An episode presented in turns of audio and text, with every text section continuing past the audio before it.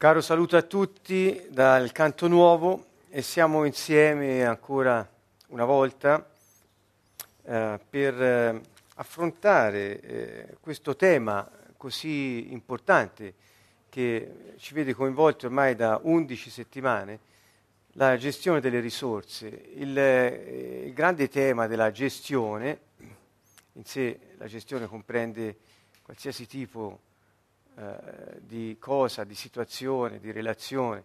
Noi siamo partiti dalla gestione delle cose, delle risorse anche materiali che eh, ci vengono date per poter, come abbiamo più volte ripetuto, svolgere il nostro incarico. Questa sera eh, continueremo nella nostra disamina di alcuni principi, eh, siamo al principio numero 11, ne abbiamo annunciati 40, intanto andiamo avanti e mh, mm, sono principi che abbiamo tratto dal Vangelo e che eh, ecco, abbiamo così studiato eh, e applicato anche alla eh, vita quotidiana eh, che stiamo vivendo anche in questo tempo. E sono eh, così attuali questi principi che se eh, ove applicati portano ad una eh, ad un risultato così concreto nella vita di ciascuno che è quasi sorprendente. Per questo noi eh, ve li diamo e volentieri ve li annunciamo, eh, intendendo bene che sono degli spunti di riflessione, non hanno la pretesa di essere eh, qualcosa di, eh, così, di assoluto, è senz'altro qualcosa di speciale perché vengono dal Vangelo e quindi è qualcosa che il Signore con la sua parola ha suscitato nel nostro cuore. Quindi non ve li vogliamo presentare come una, una cosa assoluta, ma un ottimo spunto che viene dal Vangelo per provare chiunque ascolta e, e, si troverà a leggere il Vangelo, in qualsiasi punto lo legga, eh, provi a trarre dei principi dalle cose che legge e soprattutto cercando di vedere quelle parole applicate alla sua vita eh, veda quali sono le chiavi che mettono in funzione quel eh, regno superiore che è quello del cielo. Eh, ve lo diciamo perché eh, ne abbiamo fatta esperienza, sia quando le abbiamo utilizzate, queste chiavi, sia quando, ahimè, non le abbiamo utilizzate. Il che eh, da una parte è anche comprensibile a volte perché il Signore permette che eh, in certi momenti rimaniamo distratti, e dico lo permette perché è l'unica parola che posso avere, eh, è bene perché così apprezziamo fino in fondo eh, le verità che lui ci ha dato. Principio numero 11. Ci sono due variabili ineluttabili nella vita, o finisce il denaro o finisce la nostra vita. Sembra una considerazione così banale. Insomma, in realtà non lo è perché andrebbe vista in relazione a, eh, al soggetto eh, poi a cui si applica. Se fai dipendere la tua vita dal denaro e il denaro diventa la tua vita, vedete ora si complica un po' strada facendo, nel senso buono, si arricchisce, prima o poi resterai deluso. Non accumulare ricchezze pensando che saranno la garanzia della tua sicurezza per il futuro.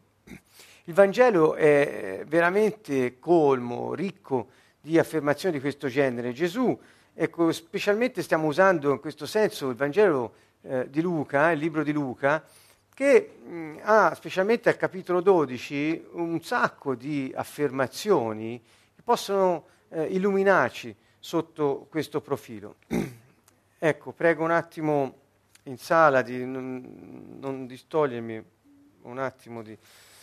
Ok, allora mh, mm, voglio andare subito a un brano del Vangelo a cui ci siamo rifatti. Eh, uno della folla gli disse, siamo nel capitolo 12 del Vangelo di Luca, Maestro, di a mio fratello che divida con me l'eredità.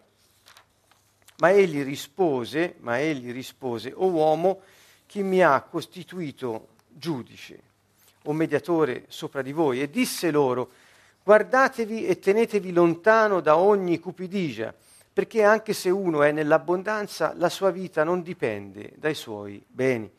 Disse poi una parabola. Ora mi fermo al verso 15 prima di passare ad analizzare la parabola. Ehm, sotto questo profilo ehm, vediamo che Gesù eh, risponde a uno della folla e annuncia questa, eh, questa, questa, verità alla folla, disse loro, alla folla, perché stava parlando ai discepoli, però si era radunata la folla e quindi uno della folla gli rivolge questa domanda. Noi sappiamo, e lo potremo dire anche dopo in un altro principio che tratteremo successivamente, sappiamo che mh, il Deuteronomio, esattamente capitolo 21, verso 17, prevede che i primogeniti abbiano una doppia porzione dell'eredità. Quindi ecco, c'era un, c'era un principio, diciamo, eh, legalistico, o se vogliamo dire meglio che legalistico, eh, attinente alla Torah, che eh, imponeva, anche se diciamo in, in tradizioni post-bibliche ebraiche eh, i genitori hanno goduto di una maggiore, o si sono presi una maggiore libertà. Diciamo, al tempo di Gesù l'osservanza stretta di questa previsione del Deuteronomio era piuttosto eh, sentita, tanto vero che eh, questo della folla, non sappiamo chi era, si rivolge a Gesù che eh, era un rabbi, maestro. Eh, sappiamo che i maestri mh, al tempo di Gesù non erano soltanto persone che, che insegnavano il loro pensiero, ma anche erano eh, considerati eh, coloro che potevano, eh, nell'insegnare i valori e le tradizioni ebraiche, anche essere eh, giudici eh, o, come dice, mediatori eh, su questioni di legge o di etica che potevano interessare le varie persone. Quindi diciamo la loro sapienza sui valori e sulle tradizioni faceva sì che le persone si rivolgessero a loro per, per avere un giudizio di natura etica o, legal, o, legalistica o legale. Legalistico è più un'accezione negativa, diciamo legale. Um, Gesù, eh, vedete, dà una risposta a questa domanda, evidentemente questo della folla che parla non era il primogenito, perché, perché dice che divida con me l'eredità, si intende che si facciano parti uguali, perché e Gesù dà una risposta particolare, vedete, sembra non entrarci proprio niente. O uomo chi mi ha costituito giudice o mediatore sopra di voi, ovvero è pertinente alla domanda, ma diciamo non dà una risposta Gesù. Più che altro che cosa fa lui che in quanto maestro avrebbe potuto dare un giudizio etico o legale sulla questione che l'uomo gli aveva posto, eh, rifiuta il ruolo di giudice, o con questa parola italiana un poco bella, mediatore, ma comunque sia di, di, di, di colui che dirime controversie, ecco, quindi giudice in questo senso, per far emergere, ecco, rifiuta di avere quel ruolo, quella posizione nei confronti della persona, evidentemente per far emergere l'attitudine che ha motivato la domanda. Mentre implicitamente respinge la richiesta. Vedete, Gesù, il Deuteronomio diceva che al primogenito va il doppio che a quegli altri. Quindi la risposta era già nella, nella scrittura. Quindi Gesù, Gesù, non risponde in un modo quasi ovvio o altro, ma lui rifiuta di assumere quel ruolo, implicitamente respingendo la richiesta, ma tende a far sorgere da quell'uomo la risposta a se stesso della motivazione di quella domanda. Allora, noi oggi diremmo con una parola, io la voglio dire perché eh, non, è, non, è, non, è, una parola brutta, è una parola difficile, con diciamo, un dialogo, un processo quasi maieutico, e qui capisco che molti non sanno cosa vuol dire, cioè quella tendenza a avere un dialogo sì da non dare risposta agli altri, ma di aiutare gli altri a trovare in se stessi la risposta di quello che chiedono. Questo Gesù ce lo insegna. Ora noi sapete, andiamo a scuola per imparare queste cose. Mm, questo era, è, è, è, un modo sapiente, diciamo, di porsi di fronte a, a persone che hanno bisogno di aiuto. Non è negarglielo, ma nemmeno sostituirsi a loro sempre dicendo cosa devono fare. Cosa molto tipica nella religione, purtroppo, eh, nel regno dei cieli non funziona così, impariamo dal nostro re. Il nostro re spesso alle domande risponde con altre domande, oppure alle domande, quando è implicita la, la, la, è implicito il respingimento della domanda, ecco, eh, eh, il maestro di solito va a, a, a stimolare l'indagine sulla motivazione. L'ho chiamato eh, dialogo maieutico anche se potremmo dire molto di più sul modo di interloquire, di parlare di Gesù con le persone. Eh, mi piaceva qui far risaltare questo. Ecco, quindi intanto lui si pone in un certo modo. Gesù non si sostituisce agli altri, ma aiuta le persone a vedere dov'è il loro cuore, fondamentalmente. Perché quello che noi ci aspettiamo, che ci venga sempre eh, dall'esterno, in realtà Dio l'ha messo dentro di noi. E quindi ecco quanto sarebbe importante, eh, prima di tutto, contattare noi stessi e poi eh, anche gli altri, ma se non contattiamo noi stessi, insomma, eh, ha poco risultato il ricorso sempre al contatto esterno. Dunque, eh, chiarito questo, questo è il contesto, questo è il contesto, quindi uno della folla fa questa domanda e Gesù si pone in questo modo. E poi si rivolge a tutta la folla, disse loro. Questo disse loro, io l'ho inteso riferito alla folla quando in realtà è un po' dubbio perché lui stava parlando ai discepoli, io mi giro di qua come se ci fossero discepoli. Uno della folla gli rivolge una domanda e lui gli rifà una domanda, come abbiamo detto. E poi dice, disse loro, non si capisce se si rivolge di nuovo ai discepoli o alla folla. Questo loro non si sa a chi è riferito. Ma siccome dice una parabola, quando eh, dopo prosegue, eh, e ai discepoli ha detto a voi non parlo in parabole, io ho desunto che voi, voi poi fate le vostre considerazioni. Dice a che serve sapere? Ma il contesto è importante. A me piace sempre vedere a chi parla Gesù, in quale contesto, in che occasione. Eh, per esempio, ecco, chi mi ha costituito, costituito giudice, se io non fossi andato, dico io, non perché ho fatto una cosa speciale, ma perché sono andato a guardarlo e l'ho trovato, Deuteronomio 21, ti inquadra eh, il contesto del dialogo, altrimenti non riusciamo a capire, ci sembrano cose appiccicate lì per lì da qualcuno. Ecco, ebbene, si rivolge secondo me alle folle, ma ognuno può avere la sua, e disse guardatevi e tenetevi lontano da ogni cupidigia. Quindi in questo modo non risponde alla persona, ma fa un discorso generale enunciando un principio tenetevi lontano dalla cupidigia. Quindi la domanda della persona di avere più di quanto secondo la legge di Mosè gli spettava era frutto di cupidigia. Avete, ecco, avete, avete visto questo? Quando ho detto implicitamente respinge la domanda, lo fa dando questa risposta a tutta la folla.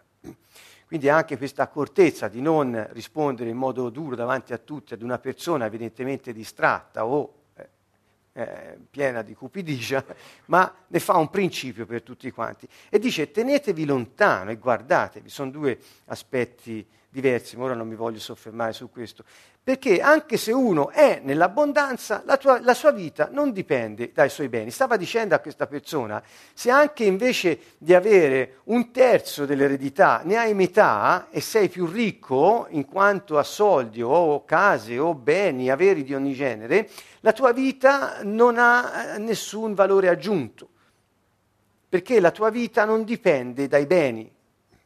Ecco, eh, vedete che, qual è dunque la motivazione che noi possiamo andare a cercare nel nostro cuore ogni volta che ci sentiamo di poter o di voler, perché è diverso, pretendere di più o di avere diritto a più o eh, in qualche modo di far valere, anche se non è un diritto, una forma di giustizia sostanziale che ci porta ad uscire da, una, da, una, da, un, da un presunto abuso che pensiamo che stiamo soffrendo. Gesù dice la cupidigia, perché tutto ciò che ti porta a voler affermare che hai diritto ad avere, togliendo ad altri che per la legge di Mosè aveva diritto ad avere, in quel caso sei mosso dall'amore per il denaro, per le cose, per i beni.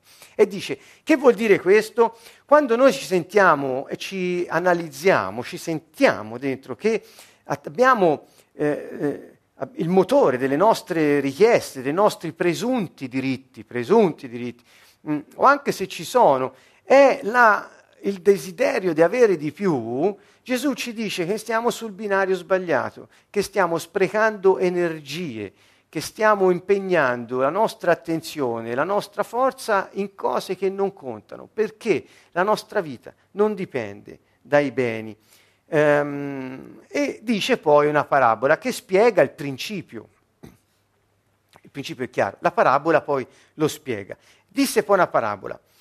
La campagna di un uomo ricco aveva dato un buon raccolto. Egli ragionava tra sé, che farò, poiché non ho dove riporre i miei raccolti? Eh, insomma, aveva un, un, problem- un, problema, aveva tanti beni e non sapeva dove metterli. E disse, farò così, ecco qui l'idea, demolirò i miei magazzini, ne, ricost- ne costruirò di più grandi e vi raccoglierò tutto il grano e i miei beni. Poi dirò a me stesso, anima mia, vedete la, l'accostamento della parola me stesso con anima mia, eh, il greco ma anche l'ebraico ci insegnano che il termine che, che è usato ne, eh, indica proprio la persona in se stessa, eh, identificata con l'anima, non con lo spirito. Eh, hai a disposizione molti beni per molti anni. Ora, dice, riposati, mangia, bevi, datti alla gioia. Ma Dio gli disse, Stolto, questa notte stessa ti sarà richiesta la tua vita e quello che hai preparato per chi sarà. Così è di chi accumula tesori per sé e non arricchisce davanti a Dio. La finale è, ci lascia, come al solito, le, finali, le, le, parti finali delle parabole di Gesù ci lasciano mh, mm, così, con grandi interrogativi o anche mh, piuttosto timorosi di non cadere nel chi accumula tesori in questo caso. Ebbene, la parabola dà il suo frutto in questo caso, che ci stimola a cercare di più la volontà di Dio, quindi accumulare tesori in cielo e non in terra. Dunque, che cosa voglio dire ulteriormente su questo punto? Semplicemente questo, tenersi lontano dal desiderio sfrenato del denaro e dall'attaccamento allo stesso è la risposta che Gesù ha dato alla folla e tramite la folla a quell'uomo. E quando ha detto alla folla la vostra vita non dipende dai beni, poi ha spiegato il caso di vita concreta di una persona che può finire in quel modo. E cioè questa persona che aveva accumulato molti beni si trova a perdere la sua vita una notte. E quindi Gesù dice a chi andranno questi beni? Vedete, e se ora torniamo all'inizio del brano, a chi andranno, sembra parlare di nuovo a quella persona che aveva fatto una domanda sull'eredità. Quindi vedete come Gesù risponde, senza rispondere, ma suscita nel cuore delle persone un interrogativo, dando un, un piccolo barlume di quello che è il pensiero di Dio, è un piccolo perché la persona incuriosita, mossa dall'aver compreso la motivazione che ha nel cuore, possa ricercare di più su Dio. Ecco, questo è l'intento che Gesù, credo almeno, ehm, eh, sta eh, perseguendo. Se uno è nell'abbondanza, la sua vita non dipende dai suoi beni, dall'avidità, l'avarizia, la cupidigia, tutto ciò che attacca il nostro cuore al denaro. Infatti oggi ci sono e domani possono anche non esserci. Eh, eh, questo, diciamo, eh, non c'è bisogno di eh, estrapolare il principio eh, dal Vangelo, tutti noi possiamo eh, e abbiamo l'esperienza che abbiamo dei momenti in cui abbiamo più risorse e dei momenti in cui ne abbiamo meno. Che il denaro, le cose, i beni oggi ci sono, domani può darsi non ci siano. Basta pensare alle grandi crisi che ci sono oggi, persone che avevano grandi patrimoni finanziari o immobiliari nel giro di qualche anno si sono ritrovati senza um, o con un deprezzamento tale che ne riduce grandemente il valore. Quindi non è una cosa di cui non abbiamo esperienza. Ma Gesù non ha detto questo. Gesù non ha detto i beni vanno e vengono, non importano. Gesù ha detto che la vita va e viene. È un'altra cosa. Se fondi la tua vita sul denaro e poi perdi la vita, a che ti serve aver speso tutte le energie nell'accumulare beni sulla terra? è, è, è diverso no? il, il, concetto che il Signore mette in luce, e cioè non si, non si concentra sul bene che può non esserci domani, ma sulla vita che domani può non esserci. Quindi Gesù ci invita a, eh, come dire, a, a vivere la vita secondo lo scopo che ci è dato e non per soddisfare i desideri del mondo, del, intendo del mondo, dei sistemi eh, diabolici che regolano eh, ehm, il pianeta, eh, che sono subentrati a quel sistema meraviglioso, il regno di Dio, che Dio aveva pensato fin dall'inizio per la terra, e cioè il governo sulla terra dato agli uomini che rappresentano il Re del cielo e della terra. Eh, al contrario, questi sistemi regolano la, eh, il funzionamento de- delle cose sulla terra e quando ci entri dentro eh, ne resti anche schiacciato. Ecco, dunque, accumulare sulla terra vuol dire co- contravvenire quei principi di benessere comune, comunitario e condiviso a cui, abbiamo detto, si ispira il regno dei cieli. Non, ecco, qui lo dico, non intendo assolutamente riferirmi ad una affermazione eh, eh, di tipo pseudopolitico dei giorni nostri o del secolo scorso, parlo del 1900, laddove dire che i beni sono di tutti e nessuno ne ha la proprietà privata eh, eh, dava una certa connotazione politica all'affermazione. Io non intendo dire questo perché in quei regimi, in quei sistemi eh, eh, eh diabolici, lo ripeto, eh, certamente non c'era quello di cui stiamo parlando, cioè qui la proprietà di tutto appartiene al Signore che li ha creati. Eh, quindi è completamente diverso il contesto eh, di cui stiamo parlando. Chi eh, fosse incuriosito, come da una parabola, eh, da questo mio breve accenno al, ai sistemi, può andare a vedere le dieci sessioni precedenti su questo tema che spiegano bene, introducono bene al concetto che Gesù ci ha spiegato in, in, grandemente, cioè i beni sono fatti per circolare, le risorse sono date all'uomo per governare la terra, per goderne e svolgere il suo incarico. Quindi quando i beni si fermano a causa della cupidigia, dell'avarizia o altro, ehm, perché si accumulano da qualche parte, i beni ristagnano e creano sacche di povertà da qualche parte. Il re, che è proprietario di ogni risorsa creata, esistente sulla terra, ha, ha, vuole che queste cose circolino perché eh, ha dato incarichi diversi a tutte le persone che ha creato e hanno bisogno di tutte le risorse per poter svolgere il loro incarico. Quindi bloccando i beni, accumulando da qualche parte, non solo si crea povertà, ma si, eh, eh, si scoraggia all'altro, si demotiva all'altro, si passivizza all'altro, quindi si depotenzia il canale che Dio ha per manifestare la sua vita sulla terra. C'è una canzone che ha ehm, composto Fabrizio, eh, che è nel suo CD Reset, io insisto eh, sempre durante questi incontri a segnalarvelo, non lo perdete perché è una grande risorsa, appunto. Ecco, è una risorsa questo, fatela circolare, non la, non la, fate stagnare, non lo tenete fermo da una parte, ascoltatelo.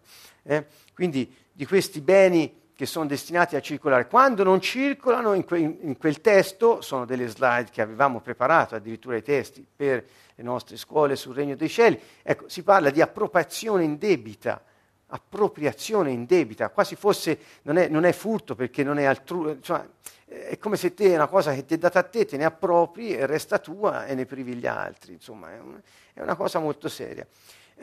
In quel testo di questa canzone eh, eh, si dice chi non ha non riesce mai ad alzare la testa. E parlo di chi è sotto il sistema del mondo.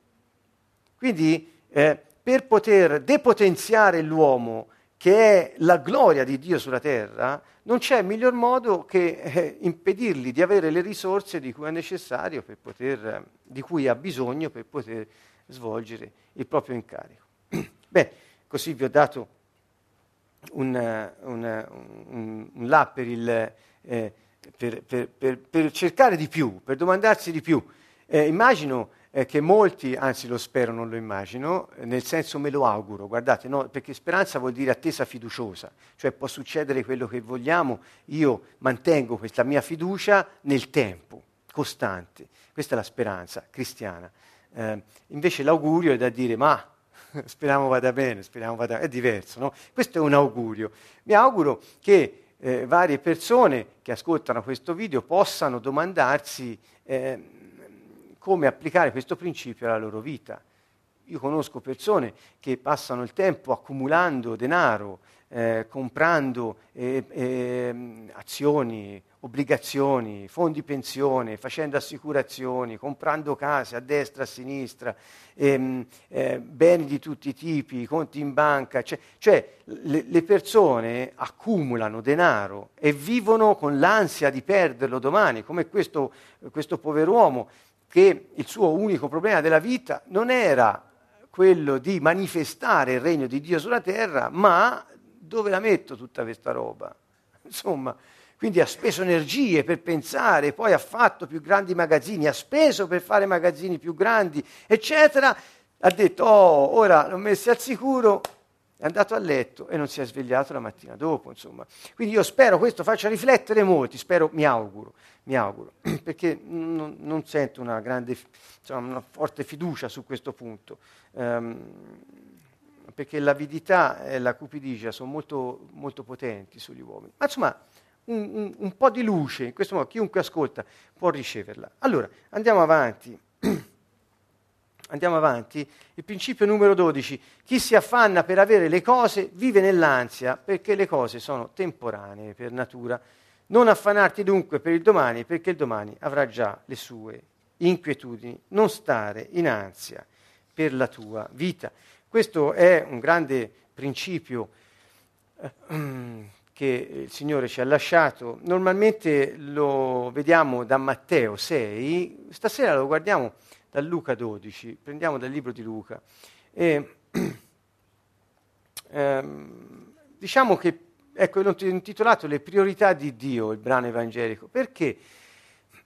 Perché eh, quello che mi interessava di più, a me che diciamo, mi ha colpito di più, eh, non è tanto e solo eh, l'istruzione del maestro sul, sul, sul sulle aspettative in relazione alle cose, ma quello che mi ha colpito è la concentrazione del suo discorso sulle priorità. Quindi, cari amici, Gesù ci sta dicendo che quando noi eh, ci preoccupiamo delle cose, ci preoccupiamo di cosa avremo domani per poter sopravvivere, non stiamo sbagliando priorità. L'ansia è un segnale che da qualche parte cerchiamo di uscire da quella dipendenza delle cose, quindi addirittura dico che è un segnale quasi buono, nel senso che se abbiamo ansia vuol dire che qualcosa ci spingerebbe ad uscire da quella dipendenza, ma in realtà siamo legati, prigionieri dalla dipendenza dalle cose. Perché? Perché l'uomo eh, dichiarò indipendenza dal regno di Dio e dichiarando indipendenza decise di fare da solo, senza l'aiuto della patria che è in cielo. Quindi la sua vita sulla terra non dipendeva più dal, eh, dal sostegno, dalla cura e dalla eh, provvigione eh, del Signore, il proprietario di ogni cosa che era sulla terra, ma dipendeva da ciò che egli stesso, senza il proprietario di ogni cosa che era sulla terra, avrebbe potuto procurarsi sulla terra. Capite? Eh, questo eh, mette preoccupazione perché devo cavarmela da solo. Ecco, il, il, risultato della grande ribellione di Adamo ed Eva fu questo, devo cavarmela da solo. Il proprietario delle cose non sarà più lì a darmi da mangiare, da bere, non provvederà più insieme eh, eh, nel giardino, ricordate, passeggiavano insieme nel giardino, non, non avrò più la connessione con la patria, ma devo provvedere da solo. Questa è la fonte della nostra preoccupazione eh, perché a causa di questo la morte è entrata nel mondo, eccetera. Ne, ne, possiamo parlare magari un'altra volta. E sto solo dicendo ora che quando siamo così preoccupati di doversi mantenere in vita domani, passiamo l'oggi ad accumulare le cose che domani possono servirci. Quindi vedete, ogni giorno è in previsione di cosa avrò domani. E eh, Gesù dice, queste non sono le priorità di coloro che appartengono al regno di Dio. Priorità. Quindi Gesù non sta dicendo che è, è male eh, eh, avere le cose di cui abbiamo bisogno, è lui stesso che dice il Padre sa di cosa avete bisogno e queste cose ve le dà lui, non c'è problema.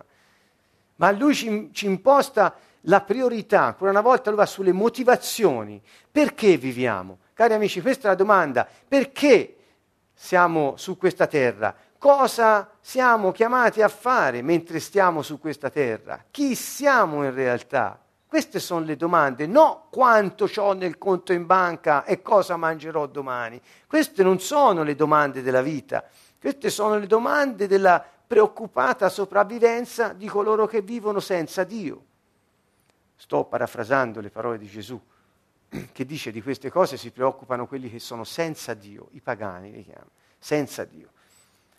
Quindi non vi preoccupate delle cose, preoccupatevi piuttosto di cercare, eh, cercare vuol dire capire, studiare, in, in, aspettarsi che intervenga cosa, il regno di Dio, cioè il governo sovrano di Dio nella nostra vita e la sua giustizia, cioè la sua volontà applicata da noi che siamo nel suo regno.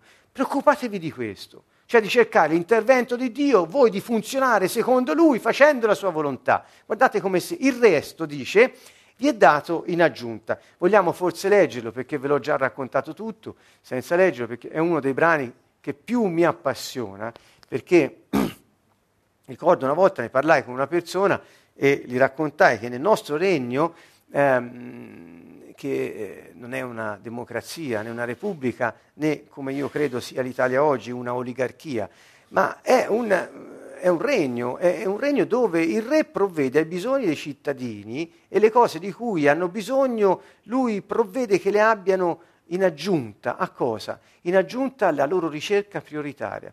Cioè Gesù, diceva a questa persona, è, un, è il re e lui, tutto ciò di cui abbiamo bisogno, ci dice non vi preoccupate, perché il nostro scopo vero della vita è di eh, ricercare la manifestazione del governo celeste su questa terra attraverso di noi eh, e la sua giustizia, perché sono sullo stesso piano, non sono due motivazioni eh, una maggiore dell'altra, sono sullo stesso piano, il regno di Dio e la sua giustizia.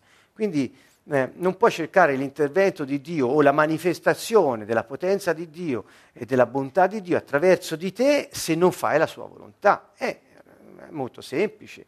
Quindi un regno, è un regno ehm, eh, tremendamente bello e, e, e, funziona al di là dei, di tante logiche eh, appunto che eh, regolano la vita del mondo invece, cioè che sta sotto i sistemi eccetera. E questa persona rimase molto colpita e disse quanto sarebbe bello poter vivere così. E io dissi, guarda, non, è per tutti, eh, quindi eh, cercai di spiegargli e lo feci. E un seme di vita sicuramente entrò in quella persona. Allora, disse ai discepoli, ancora qui vedete si rivolge ai discepoli. Chi sono i discepoli? Gli studenti del maestro. Quindi cosa disse ai suoi studenti? Disse per questo io vi dico non datevi pensiero per cosa? Per la vostra vita. Ricordate nel passo precedente, quello che abbiamo, questo è successivo, sempre il capitolo 12, eravamo arrivati al verso 21 con la domanda di quello tra la folla e poi la risposta di Gesù, non accumulate tesori in terra ma eh, presso Dio, e poi dice ai suoi discepoli, per questo, eh, vedete, un po' una continuazione, io vorrei un attimo riprendere, vedete come finisce al verso 21, così è, eh, cioè che eh, potrebbe perdere la sua vita mentre ha perso tutta la vita a cercare di accumulare cose di cui poi non se ne fa di niente né lui né chi rimane, e dice, così è di chi accumula tesori per sé e non arricchisce davanti a Dio. Per questo io vi dico, ecco, quindi quando dice per questo si riferisce all'accumulo del tesoro. E, e ora vedremo strada facendo, spero di avere strada da fare perché sono già eh, minuti, molti minuti trascorsi. Ma, e dice non datevi pensiero della vostra vita.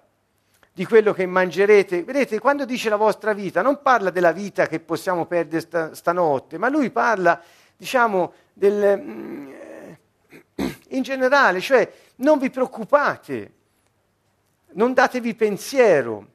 Eh, in, in, in, verità nel, nel, testo greco c'è un senso quasi smettete di preoccuparvi di, è quasi non un divieto, ma è un'esortazione a smettere di fare una cosa che ci porta via energia e basta.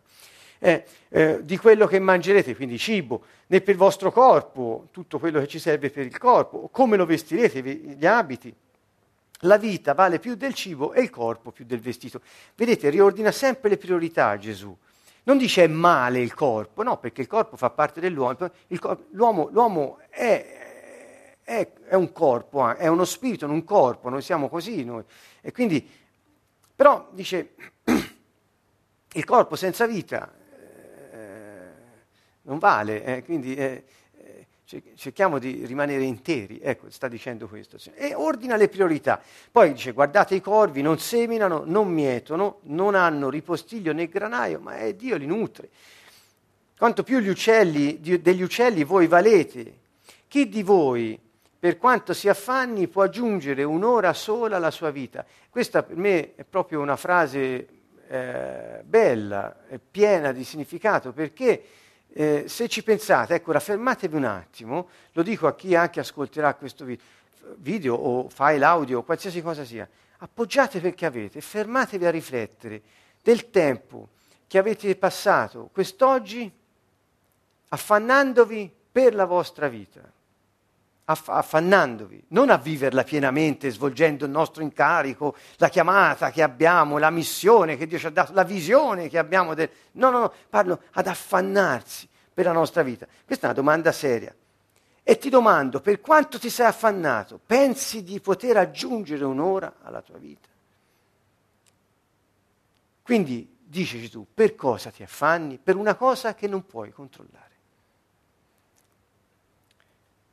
Perché l'affanno per la vita? Perché l'uomo, rimanendo staccato dalla patria dopo essersi dichiarato e proclamato indipendente, ha il problema di sopravvivere con le sue forze e quindi si preoccupa della sua vita. Questo per chi sta fuori dal regno di Dio, ovviamente. Se ne preoccupa, ma non può aggiungerci un'ora. Prima ci ha spiegato il Signore che stanotte potrebbe esserti richiesta la tua vita. Cosa hai fatto oggi? Dove, dove, hai, dove hai passato il tempo? Ecco, molto profonda la riflessione, dice se dunque non avete potere neanche per la più piccola cosa, perché vi affannate del resto? Sta dicendo non avete potere sulla vita, non avete potere, noi non abbiamo potere sulla vita, sta dicendo Gesù. Pronto, non abbiamo potere sulla vita. Chiunque pensi di poter controllare la propria vita è un illuso, è un'illusione, in senso tecnico proprio. Vedete, non avete potere per la più piccola cosa, cibo, vestiti, dice cose da niente. Eh. Dice guardate i gilli come crescono, non filano, non tessono, eppure io vi dico, neanche Salomone, con tutta la sua gloria, vestiva come uno di loro.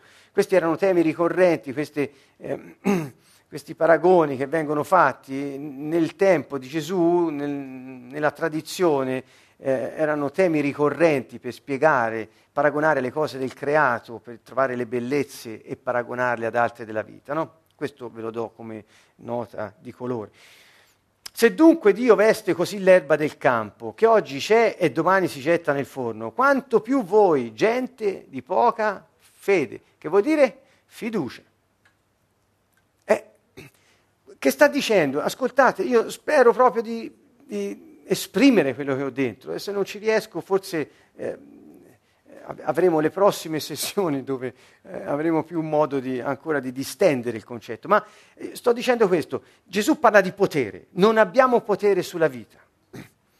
E cos'è che ci può portare a vivere la vita di cui non abbiamo controllo nella pienezza che Dio vuole che noi la viviamo? La fiducia. Guardate, quindi come possiamo vivere la vita? Non affannandoci per le cose, ma avendo fiducia in colui che è padrone della vita. In un'altra parte eh, eh, c'è detto della scrittura appunto, dice non, non, non, non, vi state a preoccupare di quello che può far perire il corpo, morire il corpo, eh, piuttosto abbiate timore di chi può togliere la vita, permettere che finisca. Quindi non date le medaglie al diavolo, piuttosto temete Dio, che è il padrone della vita. Questo è, è molto importante, cioè ricordiamocelo, io me lo voglio ricordare un istante della mia vita. La mia vita appartiene al Signore. Quante volte, ecco, vedete che ho detto, la mia vita appartiene al Signore. La parola Signore non è un titolo onorifico, come mi direbbero a me, avvocato, buongiorno, Signore, buongiorno. Eh, no, è, è un, vuol dire proprietario, padrone. In ebraico era la parola Adonai, dalla radice Adon, che vuol dire essere pro- padrone nel senso di proprietario. Quindi la mia vita appartiene al proprietario, ehm, dicendolo a volte sembra di fare una grande affermazione, come dire, ho avuto coraggio di dare, sentite, eh, nei circoli cristiani, nella religione si dice dare la mia vita al Signore, ma che dai? Dare la vita al proprietario eh, è un conto serio, è già del proprietario, cosa dai? Che, che c'entra dare la vita al proprietario? Semmai possiamo dire smetto di cercare di controllare la vita che è di Dio messa in me, pensando di avere potere sulla mia vita. Quindi l'ansia, la preoccupazione, la, la, la, Uh, l'idea di poter avere potere su ciò di cui non siamo proprietari è la manifestazione massima della superbia. Quindi quando uno è così preoccupato delle cose che non ha, io dico quella è la manifestazione di superbia perché pensi di poter insegnare a Dio quando potrai morire, non so, o quanto ancora potrai vivere. Dunque, vedete quanto è profondo. Ora, più si scava, più credo che si, si arrivi a, a, concetti che a, a qualcuno po- possono anche urtare. Io me, me ne rendo conto, eh, non, non, me ne vogliano quelli che eh, cercate, se vi va, di ritenere il, il, buono che sentite, che per ora siete in grado di poter eh, accogliere, accettare. Dunque, la fiducia, la fiducia. Eh, non cercate perciò che cosa? Guardate, e qui è perentorio Gesù, questo è, un, è, è perentorio, un'istruzione chiara, è una legge. Il re sta parlando. Non so come meglio, se, come si dice, sintonizzare la, la nostra radiolina qui eh, a, a questo concetto, ma chi sta parlando è il re. Quando il re parla, ciò che dice è legge per chi vive nel suo regno. Quindi chiunque ha un sistema di riferimento che contrasta questo principio, questa legge, eh, ecco, eh, forse ha bisogno di sintonizzarsi sul concetto del re per obbedire anche alle sue leggi. Ascoltate, dice il re, non cercate perciò che cosa mangerete e berrete, e non state con l'animo in ansia. È, un, è un'istruzione chiara. Non cercare, non, cioè, non, Gesù non sta dicendo eh, mettiti a sedere, arriva qualcuno, domani ti porta qualcosa. No, cercare vuol dire non fare che l'ansia, la preoccupazione della tua vita e quindi la superbia prendano il posto delle priorità di Dio e tu perda tutta la vita, invece che a manifestare l'efficacia di chi sei, a cercare le cose come qualcuno che mendica eh, dai sistemi del mondo di poter sopravvivere fino a domani. Ecco. E continua, di tutte queste cose si preoccupa la gente di dove? Guardate un po' del mondo. E cos'è il mondo? Il mondo è il sistema organizzato sotto il quale funzionano le cose sulla terra. E qual è questo sistema? È quello satanico, cioè quello che il diavolo ha eh, ottenuto da Adamo quando quelli dichiarò indipendenza. Ma continua, il Padre vostro sa che ne avete bisogno. E quindi in Matteo è ancora più esplicito questo fatto. Quindi che cosa vuol dire qui il Signore? Il proprietario, che è il re, ci sta dicendo non vi affannate per la vostra vita, io ne sono proprietario, me ne prendo cura personalmente, sono io responsabile per la vostra vita. È un concetto di responsabilità. Il re dice, voi non siete responsabili della vostra vita, siete responsabili di come la vivete in base alle priorità che scegliete. Se scegliete le cose, avete sbagliato bersaglio, o motore, meglio ancora. Ecco, questo è. Cercate piuttosto, cioè la vostra priorità sia piuttosto il regno di Dio e queste cose, e guardate la meraviglia, vi saranno date in aggiunta. Qui in Luca conclude con una frase bellissima e dice, non temere, piccolo gregge, sta dicendo, non vi spaventate, non, vi, non temete, piccolo gregge li chiama, perché lui è il pastore. E dice perché al Padre vostro è piaciuto darvi che cosa? Il suo regno. Vedete, non dice vi è piaciuto darvi le cose, quelle sono cose, è roba non è un problema. E non sto dicendo che ti siedi e ti arrivano in testa, l'ho detto prima, nel regno di Dio eh, noi quando eh, viviamo e svolgiamo il nostro incarico e troviamo la nostra, la nostra terra eh, eh su cui possiamo eh, manifestare i doni che Dio ci ha dato e tutto quanto, allora lì eh, funzioniamo in un modo eccezionale e non c'è tanto tempo per riposarsi, anzi direi per niente. Cioè, non pensiate che poi vuol dire, ah, faccio una vita tranquilla, metto da una parte. Eh, no, ma non, qui stiamo parlando di priorità, di energie spese, di aspettative. E lui dice, io sono responsabile della tua vita, al Padre mio non solo lui ti darà in aggiunta le cose di cui hai bisogno, ma anche sappi che quel regno che te cercherai di, di, di, di accogliere con, con, con gioia nella tua vita, lui te l'ha già dato. Questo è il senso, quindi rassicura Gesù in questo senso. um,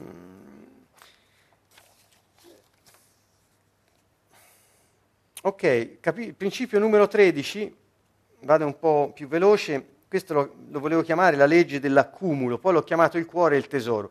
La legge dell'accumulo perché è una legge del mondo, non è la legge del regno di Dio. Il denaro accumulato può essere mangiato dall'inflazione, dalla crisi, dall'economia o dai ladri. Là dove è il tuo denaro, là sarà anche il tuo cuore e viceversa. E se per un motivo o per l'altro il tesoro viene rubato o divorato, viene rubato e divorato il tuo cuore. Se lo fai circolare, niente, nessuno può rubarlo. Sembra, sembra una, una, una, storiella così. Eh, in realtà vediamo che cosa eh, possiamo trarre da questo. Non, dice il Signore, non accumulatevi tesori sulla terra. Qui siamo tornati al libro di Matteo, vedete, dove tignola e ruggine, eh, crisi, eh, e qui come l'abbiamo chiamate, ehm, faccio per ricollegarmi a quello che abbiamo scritto, l'inflazione, la crisi, i ladri, eh, la, la, la, la, tignola, la ruggine, consumano e ladri scassinano e rubano. Vedete, sono le stesse parole quasi che usa il Signore. Dice accumulatevi invece tesori nel cielo, dove né crisi né eh, ladri eh, consumano, no, scassinano e rubano. Lì non, non, i sistemi di questo mondo non possono eh, attaccare eh, le cose del cielo, perché sono due sistemi eh, dove l'uno eh, non, non, c'è, c'è, competizione, cioè non, esiste. Mm, mi spiego. Mm, nel regno dei cieli, che noi sappiamo essere incrollabile, eh, non c'è crisi economica. La crisi economica è nel mondo.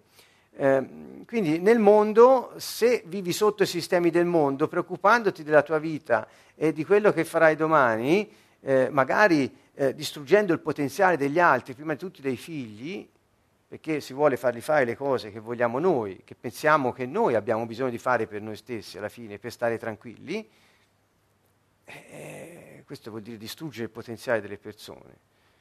Dico, um, ecco, nel, nel, regno dei cieli i, i, l'economia è solida, incrollabile, perché? perché il re è proprietario di ogni cosa che esiste, visibile e invisibile. L'ha creata lui, per diritto di creazione. Sul, su, su, nel, nel, mondo, nel mondo non è così. L'abbiamo spiegato prima, ecco l'invito di Gesù. E poi conclude così, là dove il tuo tesoro sarà anche il tuo cuore. La legge dell'accumulo, eh, scrivevo a commento di questo principio, genera finanza ma non economia.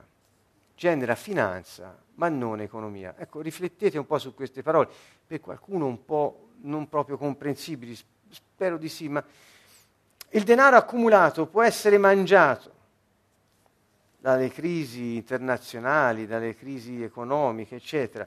Eh, eh, ma se lo fai circolare, no, non, non, non c'è questo pericolo. Là dove è il tuo denaro sarà anche il tuo cuore, questo ci dice Gesù. Se ami il denaro tanto da passare la vita ad accumularlo, il tuo cuore sarà dove è il tuo tesoro. E quindi il tuo cuore è soggetto ad essere scassinato, derubato, in crisi, inflazionato, cioè vuol dire che non hai confini, vuol dire che non sei saldo, vuol dire che non sei intero, non integro, intero, e che quindi ehm, diciamo, sei esposto eh, ad ogni sorta di crisi. Il, il, l'accostamento del cuore al tesoro mi ha fatto riflettere molto. Io ho, ho dato questo, eh, questa definizione, non è una definizione, questa affermazione ho fatto, che è piuttosto per me, per me, per la mia vita, profonda, non so per la vostra, ma ehm, è, è quasi una costante. Laddove si attacca il cuore al denaro, il cuore segue le sorti del denaro. Se io attacco il mio cuore ad un certo tipo di persone, il mio cuore seguirà le sorti della relazione. Se io attacco il mio cuore a Dio, ebbene, la saldezza e la fedeltà, la fiducia ne sono il fondamento e non crolla. Ecco, questo mi fa riflettere. Quindi, quando ci domandiamo, ehm, a volte non, anzi, a volte non ce lo domandiamo, la nostra vita, il nostro cuore, e per cuore intendo eh, non solo lo stato d'animo o la salute mentale, emotiva, ma parlo proprio anche delle motivazioni, i valori. E, ecco, chi attacca il cuore a qualcosa che è oscillante di per sé, è, è, è oscillante nei valori, è oscillante nelle motivazioni, è oscillante nei desideri, è oscillante anche nella salute emotiva. Insomma, questo vi volevo far vedere, che dove attacchi il cuore, eh, quello segue le sorti del, del tesoro a cui l'hai attaccato. Quindi eh, se il nostro tesoro è nei cieli, cioè qui sta parlando il tesoro nei cieli, vuol dire il Signore e la vita, la vita di Dio in noi, se noi il nostro cuore è attaccato a Lui, eh, a, a, a, Gesù ci dice di amare il nostro, il tuo, ama il tuo Dio con tutto il tuo cuore. Vedete, ecco, se il tuo cuore è lì, se il tuo tesoro è Dio, sei al sicuro. Se il tuo tesoro è il mondo, in sostanza, eh, vai su e giù, segui la borsa. Insomma, eh, oggi sei alle stelle, domani alle stalle e il terzo giorno eh, muori la notte magari. Non so, insomma, ecco, riflettiamo su queste cose. No? Mm, ecco cosa vuol dire eh, il cuore e il tesoro. È una cosa piuttosto interessante. Um, se, eh, ecco, se, se, riflettiamo su questo possiamo evitare eh, molti problemi. Guardate, Gesù dice anche vendete ciò che avete e datelo in elemosina, fatevi borse che non invecchiano, un tesoro inesauribile nei cieli, dove i ladri non arrivano, la tignola non consuma, perché dov'è il vostro tesoro, là sarà anche il vostro cuore. La domanda con cui eh, stasera ecco, fissiamo questa sessione è dov'è il nostro cuore o, o qual è il nostro tesoro. Sono due approcci, quello che più vi riesce facile, seguitelo, ma l'uno vi farà scoprire l'altro. Ecco, eh, quindi mm, è interessante vedere che abbiamo più opzioni, insomma, da, da poter mettere in campo. Eh, ed è una ricchezza avere più opzioni. Ne, spesso le persone pensano di non avere altre vie d'uscita. Quindi mm, non dovete sempre, magari potete guardarvi anche dalla parte del tesoro e non quella del cuore, insomma. Eh, tutto ci riconduce però ai valori e alle motivazioni della nostra vita che possiamo chiamare priorità. Eh, priorità. Um, principio 14, vado veloce, ho, ho, gli ultimi due, questo lo voglio eh, così eh, descrivere, devo fare più piano, mi dicono, anzi mi fanno cenno che il tempo è finito, eh, è un modo un po' brusco di terminare un, una cosa, vabbè, insomma, abbiamo questo invito, questo input così eh, della regia, eh, ci sono dei motivi tecnici e quindi eh, mi sembra opportuno seguirli. Ecco. Va bene, quindi ci fermiamo qui. Al, la volta prossima riprenderemo da questo essere vigilanti, prudenti e affidabili. Chi non lo vuole, eh, perché ora si entrava nel, nel vivo di altre cose. No, ho capito, non lo fa, va bene. mi piacerebbe farlo, ma perché il 15 è anche, anche meglio. Ecco. No, va, d'accordo, va bene. Allora, ehm, bene, non ci resta che salutarci. Allora ci fermiamo sul cuore e il tesoro, mm, sul cuore il tesoro che eh, ci ha eh, lasciato il Signore. Eh, sono così contenti lassù. va bene, va bene. Dunque, eh, ci vediamo, ci sentiamo mercoledì prossimo per continuare questo nostro viaggio sui principi che reggono la gestione delle risorse e la vita piena degli uomini sulla terra. Nel nome del Signore Gesù vi ringraziamo per essere stati con noi e vi salutiamo dal canto nuovo. Un caro saluto a tutti.